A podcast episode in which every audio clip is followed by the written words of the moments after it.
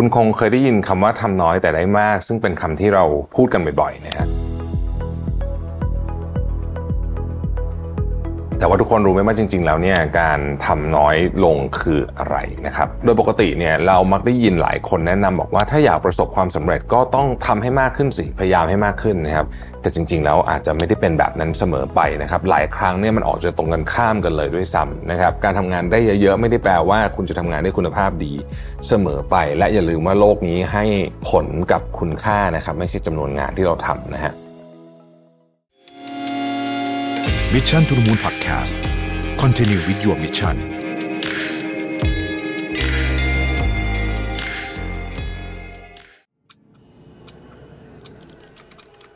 ทวงคืนเวลาชีวิตให้ตัวเองอีกครั้งกับคอร์สออนไลน์ AI for Everyday Productivity ปลุกความ productive เพิ่มเวลาชีวิตด้วย AI ที่จะพาทุกคนไปเรียนรู้การจัดการชีวิตให้ productive ด้วยเทคโนโลยีแห่งอนาคต กับผมรวิทยานุสาหะ สมัครได้แล้ววันนี้ที่ Line OA at Mission to the Moon สวัสดีครับยินดีต้อนรับเข้าสู่ Mission to the Moon Podcast นะครับ คุณอยู่กับเราวิทานุสาหะครับ คุณคงเคยได้ยินคำว่าทำน้อยแต่ได้มาก ซึ่งเป็นคำที่เราพูดกันบ่อยๆนะฮะแต่ว่าทุกคนรู้ไหมว่าจริง ๆ แล้วเนี่ยการทำน้อยลงคืออะไรนะครับ มันคือการทำงานที่ได้รับมอบหมายแบบน้อยลงเหรอก็คงไม่ใช่ใช่ไหมครับอันนั้นก็เป็นการทิ้งความรับผิดชอบเนะก็คงไม่ดีแน่ๆนะครับ แต่ว่า การทำน้อยลงเนี่ยนะฮะมันคือการบริหารจัดการทุกเรื่องเลยฮะจริงๆแล้วมันไม่ใช่แค่พาร์ทงานอย่างเดียวเป็นเรื่องทุกเรื่องเมื่อไหร่เราตื่นจนหลับก็ว่าได้นะครับ ซึ่งการบริหารจัดการเรื่องพวกนี้เนี่ยมันเป็นประเด็นที่เราจะสามารถเอาคำว่าทำน้อยลงแต่ได้มากขึ้นอะมาทำให้เกิดผลได้ในชีวิตจริงนะครับ แต่ก่อนที่จะพูดถึงแก่นสำคัญของเรื่องนี้เนี่ยนะครับเราก็ต้องพูดถึง นิยามของการทำน้อยแต่ได้มากก่อนนะครับต้องเล่าแบบนี้ฮะโดยปกติเนี่ยเรามักได้ยินหลายคนแนะนำบอกว่าถ้าอยากประสบความสำเร็จก็ต้องทำให้มากขึ้นสิพยายามให้มากขึ้นนะครับผู้ที่อย่างคือว่าหลายคนเนี่ยบอกว่าต้องใส่แรงเข้าไปเยอะนะฮะความพยายามอยู่ที่ไหนความสำเร็จอยู่ที่นั่นต้องลงแรงให้เยอะ ยิ่งลงแรงเยอะเท่าไหร่เนี่ยผลตอบแทนของมันเนี่ยก็จะแปรผันตามจำนวนแรงที่เราลงไปนะฮะ แต่จริง ๆ แล้วอาจจะไม่ได้เป็นแบบนั้นเสมอไปนะครับ หลายครั้งเนี่ยมันออกจะตรงกันข้ามกันเลยด้วยซ้ำนะครับ โดยเฉพาะงานวิจัยช่วงหลังๆมาเนี้ยก็จะสนับสนุนสิ่งที่ผมเพิ่งพูดไปเมื่อกี้นี่แหละนะฮะเราลองนึกภาพดูนะครับว่ามีคนคนหนึ่งทำงานหลาย ๆ อย่างพร้อมกัน แล้วก็ใส่ความพยายามลงไปทุกงานเลยนะฮะไม่ว่าจะเป็นงานเล็กงานใหญ่เท่าไหร่ก็ใส่ความพยายามเต็มที่ทำแบบ 120%ทุกอย่างนะฮะ กับอีกคนหนึ่งนะฮะโฟกัสงานทีละอย่างนะครับอะไรที่มันเป็นงานเล็กๆ ผลลัพธ์น้อยๆ ก็ไม่ทำมันซะเลยนะฮะแต่ว่าเอาพลังที่มีทั้งหมดเนี่ยไปโฟกัสกับงานที่ใหญ่ ๆ แทนเราลองคิดดูนะครับว่าสุดท้ายแล้วผลลัพธ์เนี่ยใครจะทำงานได้ดีกว่ากันและท้ายสุดเราชีวิตใครเนี่ยจะออกมาดีกว่ากันสำหรับผมเนี่ยนะฮะคนที่ 2 น่าจะดีกว่าค่อนข้างแน่นอน เราไปดูกันนะครับว่าถ้าเกิดว่าเราทำงานแบบคนแรกก็คือว่าใส่แรงมันอย่างเดียวแล้วก็ทำมันทุกอย่างแบบเต็มที่ไปหมดเลยเนี่ยนะฮะถามว่างานจะเสร็จหมดไหม ก็มีโอกาสทั้งเสร็จและไม่เสร็จนะครับ เพราะว่าบางงานมันจะใช้เวลาเกินที่เขาตั้งใจไว้ แต่ว่าสิ่งที่จะเกิดขึ้นแน่ๆก็คือ จะหมดแรงแล้วก็จะเหนื่อยแล้วก็จะเดรน แล้วก็จะเบิร์นเอานะครับเพราะว่าการทำหลายอย่างพร้อมกันมากเกินไปเนี่ยทำให้เราไม่สามารถโฟกัสกับสิ่งใดสิ่งหนึ่งได้ ผลลัพธ์ของมัน แม้ว่าเราจะใส่แรงเยอะก็อาจจะออกมาได้ไม่ดีเท่าไหร่นะฮะแต่กับอีกคนหนึ่งที่พยายามโฟกัสไปที่แต่ละงานทำทีละอย่าง แล้วก็เอาเรื่องที่มัน value น้อยๆเนี่ยตัดทิ้งมันไปเลยเนี่ยนะฮะ ผมเชื่อว่าคนแบบนี้เนี่ยทำงานสำเร็จดีกว่านะครับเพราะว่าการโฟกัสกับอะไรเนี่ยนะครับมันทำให้เราเนี่ยสามารถที่จะมองเห็นมันในหลายมิติแล้วทำมันได้คุณภาพดีที่สุดด้วยนะฮะแล้วเสร็จเราก็ค่อยไปทำงานอย่างอื่นต่อนะครับถ้าเป็นแบบนี้สุดท้ายแล้วเนี่ยผลงานที่สำคัญจะออกมาดีกว่าโอเคจำนวนชิ้นงานอาจจะไม่เท่าคนแรกนะเป็นไปได้นะครับ แต่ว่าผลงานเนี่ยมีแนวโน้มจะออกมาดีกว่า เยอะด้วยนะฮะแล้วก็อาจจะมีเวลาเหลือเอาไปทำอย่างอื่นด้วยซ้ำ คนที่สองที่ผมพูดถึงเนี่ยเป็นตัวอย่างของคนที่เราบอกว่าทำน้อยแต่ได้มากนะฮะไม่ได้แปลว่าเขาทำน้อยๆ แบบขี้เกียจนะฮะแต่ว่าเขาเลือกทำในสิ่งที่สำคัญต่างหากมันเป็นการรวบรวมพลังงานของตัวเองลงไปใส่ในเรื่องที่ควรทำส่วนในเรื่องเล็กๆน้อยๆ value ต่ำๆเนี่ยเดี๋ยวค่อยหาวิธีการรับมือกับมันอีกทีหนึ่งนะครับวิธีการหนึ่งนะฮะก็คือว่าถ้าเกิดว่ามันไม่จำเป็นจริงตัดมันออกไปเลยนะครับหรือว่าเอาเครื่องมือมาช่วยก็ได้นะฮะพูดง่ายๆคือว่างานเนี่ย เราควรจะเน้นที่ตัวคุณภาพมากกว่าปริมาณของมันนั่นเอง พอพูดมาถึงตรงนี้เนี่ยผมคิดว่าหลายคนก็มีความพยายามที่แบบว่าฉันอยากจะรับงานทุกอย่างไว้ที่ตัวเองอะไรแบบนี้เนี่ยนะฮะแล้วก็งานก็กองพเนินเต็มโต๊ะเต็มคอมพิวเตอร์ไปหมด คุณอาจจะจัดการได้บางวันนะฮะแต่สิ่งที่มันจะเกิดขึ้นแน่ๆก็คือคุณจะเหนื่อยล้านะครับแล้วก็จะค่อยๆหมดไฟนะฮะแล้วไอ้เรื่อง productivity นี่ไม่ต้องพูดถึงเลยนะฮะนี่จะดิ่งลงเหวไปอย่างแน่นอนนะครับพอหมดไฟในการทำงานแล้วเนี่ยที่เหลือก็จะเริ่มยากล้วนะครับความ productive ความคิดสร้างสรรค์แล้วก็ความสามารถในการแก้ปัญหาก็จะลดลงไปด้วยบางคนคิดว่ายิ่งเราทำงานเยอะนะฮะชีวิตก็ยิ่ง productive อันนี้ก็ไม่จริงนะฮะเพราะว่าอย่างที่บอกไปนะครับการทำงานได้เยอะๆไม่ได้แปลว่า คุณจะทำงานได้คุณภาพดีเสมอไป และอย่าลืมว่าโลกนี้ให้ ผลกับคุณค่านะครับไม่ใช่จำนวนงานที่เราทำนะฮะจริง ๆ แล้วเนี่ยการที่เรามีความ productive ได้เนี่ยต้องเราต้องรู้จักบริหารจัดการชีวิต และใช้เวลาได้อย่างมีประสิทธิภาพ แล้วก็วนกลับไปที่คำเดิมครับทำให้น้อยแต่ว่าต้องทำให้ได้มากนะฮะซึ่งถ้าถามว่าการทำน้อยแต่ได้มากเนี่ยมันจะช่วยให้เรามีความ productive มากขึ้นได้อย่างไรบ้างเนี่ยนะครับ ผมก็ต้องบอกว่าด้วยข้อมูลจากบทความที่ชื่อว่า Tree Productivity Experts Explain Why Doing Less Actually Accomplishes More นะฮะ อันนี้ผมไปผ่านตามมาจากตอนที่ไปอ่าน Forbes นะครับ คุณเดวิดอัลเลนเป็นคนเขียนนะฮะ จริงๆ หนังสือของคุณเดวิดอัลเลนเนี่ยชื่อ Getting Things Done เนี่ยดังมากเลยนะฮะ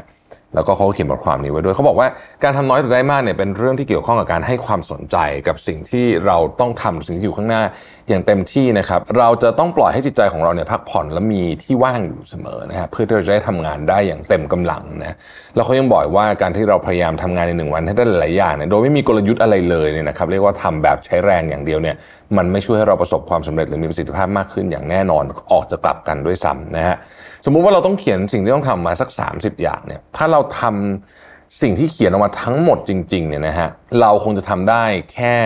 ข้อแรก ๆ แล้วก็ที่เหลือจะตามมาด้วยความหนักใจเพราะรู้สึกว่างานทำไม่เสร็จนะฮะแต่ถ้าเราจัดระดับความสำคัญของไองานทั้งหมดที่เราต้องทำเนี่ยนะครับแล้วก็สนใจเฉพาะงานที่มันสำคัญจริงๆเนี่ยนะฮะแล้วก็ทำมันอย่างเต็มที่ เราอาจจะทำได้ไม่กี่ข้อนะแต่ว่าผลของมันเนี่ยจะส่งผลลัพธ์ หรือว่าส่งผลต่อ value ของเราเนี่ยมาก ซะจนที่เรียกว่าข้ออื่นที่เหลือเนี่ยแทบไม่มีความสำคัญเลย จริงๆ บทความนี้มีคำหนึ่งที่เห็นเรารู้สึกน่าสนใจคือเขาบอกว่างานก็เหมือนกับบ้านนะฮะ ถ้าเราไม่สามารถรักษาระเบียบของบ้านเอาไว้ได้ ก็แปลว่าเรากำลังพยายามทำหลายสิ่ง ให้เป็นระเบียบไปพร้อม ๆ กันในคราวเดียวนะครับ มันก็เลยทำให้ผมนึกถึงเหตุการณ์หนึ่งที่ขึ้นมาก็คือว่าเวลาเราจัดบ้านเนี่ยนะฮะ เราจะถ้าว่าเราไม่วางแผนเลยเลยนะฮะ แล้วเราเดินเดินเก็บเก็บของไปเรื่อยๆเนี่ยนะครับ เเช่นเก็บของในห้องนั่งเล่นอยู่ดีก็เดินไปเก็บของในห้องนอนนะฮะแล้วก็ทำแบบนี้ไปเรื่อยเพราะอยากจะเก็บมันซะทุกห้องเลยเนี่ยวนไปวนมาบ้านก็จัดไม่เสร็จสักที เราก็หงุดหงิดนะครับแล้วมันก็ไม่ได้ดูเรียบร้อยกว่าก่อนที่เราเริ่มเก็บเลยด้วยซ้ำนะครับมันก็เลยมีวิธีการจัดบ้านอีกวิธีหนึ่งนะฮะ ที่เขาเรียกกันว่าวิธีการจัดบ้านแบบคมมาริเนี่ยที่แนะนำให้นำของทุกอย่างออกมารวมกันก่อนนะครับ แล้วค่อยๆ จัดไปทีละประเภทเนี่ยนะฮะอันเนี้ยการทำงานก็คล้ายๆกันนะฮะเราต้องดูทั้งหมดก่อนนะว่าเราต้องมีอะไรที่ต้องทำบ้างแล้ววางแผน แล้วโฟกัสงานสำคัญทีละอย่างนะครับซึ่งวันนี้ผมมีวิธีการบริหารจัดการเวลาวิธีหนึ่งมาแชร์ทุกคนฟังด้วยนะฮะ โดยปกติเนี่ยเรา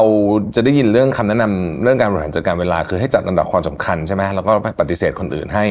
งานที่ปฏิเสธให้ได้ก็ให้ปฏิเสธนะครับ แต่ว่าวันนี้ผมจะมาแชร์อีกวิธีหนึ่งที่อาจจะเข้ายุคสมัยนี้มากที่ว่านั่นคือการนำเทคโนโลยีสมัยใหม่เข้ามาใช้นะครับ โดยเฉพาะเทคโนโลยีที่เรากำลังคิดกันมากตอนนี้นั่นคือ AI นั่นเองนะฮะ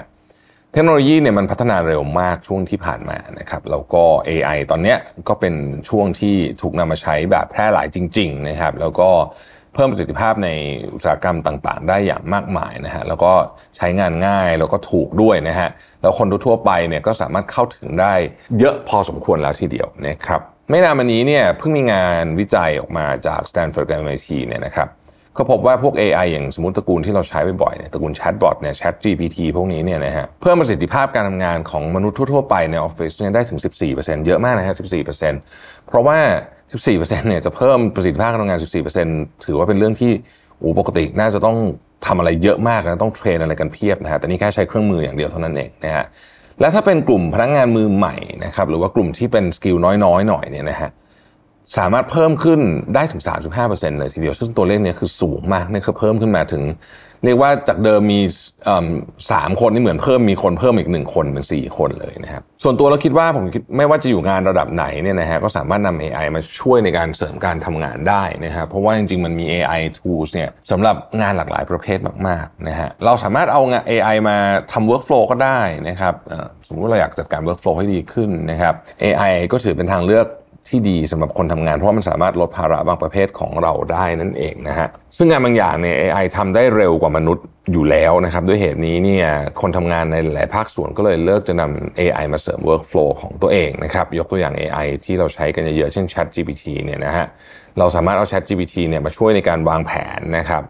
การทำงาน เช่น เขียนอีเมลนะครับการทำ presentation นะฮะไปจนถึงเอาไปใช้เรื่องส่วนตัว เช่นการวางแผนการท่องเที่ยวก็ยังได้นะครับหรือถ้ายกตัวอย่างการเอา AI มาใช้ในบางอาชีพเลย ซึ่งบอกว่าตอนต้องบอกว่าตอนนี้หลาย ๆ คนใช้ทำงานเยอะมาก ๆ เลยนะฮะเช่นพวกกลุ่มคนที่ทำคอนเทนต์อย่างที่ Mission to the Moon ของเราเป็นต้นเนี่ยนะฮะก็ใช้ AI ทำเยอะเอง ChatGPT เนี่ยช่วยเขียนสคริปต์ช่วยทำคอนเทนต์ช่วยคิดไอเดียใหม่ ๆ เวลางานตันนะครับ ก็ได้นะครับ หรือว่าช่วยตรวจแกรมมาที่เราเขียนก็ยังได้เลยด้วยซ้ำนะฮะบางเรื่องอาจจะไม่ค่อยได้คิดถึงมาก่อนแต่เอา AI ไปต่อยอดได้นะครับ แล้วก็บางทีเนี่ยเราอาจจะมีเหมือนกับไอเดียเริ่มต้นบางอย่าง แต่เราคิดต่อไม่ออกแบบตัน อันนี้ก็ช่วยได้เช่นกันนะครับ พูดถึงการนำเทคโนโลยีเข้ามาช่วยบริหารจัดการชีวิตให้มีความ productive เนี่ยก็อยากจะแนะนำคอร์สหนึ่งนะครับ ซึ่งเราเป็นคอร์สใหม่ล่าสุดจาก Mission Academy เลยนะฮะชื่อว่า AI for Everyday Productivity ปลุกความ productive เพิ่มเวลาชีวิตด้วย AI นะฮะคอร์สนี้เนี่ยเราจะพาทุกคนไปทำความเข้าใจถึงแก่นสำคัญของคำว่า productive กันอีกสักทีหนึ่งนะครับ พร้อมกับกลยุทธ์และเครื่องมือต่างๆ ในการบริหารจัดการชีวิต ที่จะทำให้เรามีเวลาทำสิ่งต่างๆ มากขึ้นนะครับซึ่งคอร์สนี้ก็จะถ่ายทอดความรู้และประสบการณ์จากตัวผมเองนะฮะซึ่งช่วงหลังเนี่ยผมได้ลองเล่น AI เยอะมาก ๆ เลยนะฮะถ้าคุณเรียนคอร์สนี้เนี่ยนะฮะก็จะได้ความรู้เพิ่มนะครับเเกี่ยวกับประสิทธิภาพการทำงานในชีวิตทั่ว ๆ ไปนะฮะว่าเราจะเพิ่มประสิทธิภาพการทำงานยังไงได้บ้างนะครับเราก็จะได้เรื่องของกลยุทธ์และเครื่องมือในการจัดการชีวิตให้ productive ทั้งในด้านการทำงานและชีวิตส่วนตัวนะครับรวมไปถึงเทคนิคการใช้เทคโนโลยีอย่าง Chat GPT เพื่อเพิ่มประสิทธิภาพการทำงานนะฮะนี่เป็นประสบการณ์ส่วนตัวนะครับแล้วก็ยังจะได้ productivity framework นะฮะ เพื่อเอาไปประยุกต์ใช้จริงด้วยนะครับ แล้วก็ฟังแล้วก็คอมเมนต์สอบถามพูดคุยกับผมได้โดยตรงเลยนะฮะ แล้วก็โปรเจกต์นี้โครงการนี้เนี่ยยังได้รับประกาศนียบัตรจาก Mission Academy ด้วยนะครับ ซึ่งก็เป็นคอร์สที่เหมาะสำหรับคนทำงานทุกระดับที่ต้องการพัฒนารูปแบบการทำงาน และการใช้ชีวิตให้ดีขึ้นผ่านการใช้เทคโนโลยีที่ทันสมัยนะครับ โดยคอร์สนี้จะเป็นคอร์สเรียนออนไลน์นะครับในวันที่ 26 กรกฎาคม 2566 นี้นะฮะเวลา1ทุ่มถึง3ทุ่มครึ่งผ่าน Facebook Live นะครับเป็น private group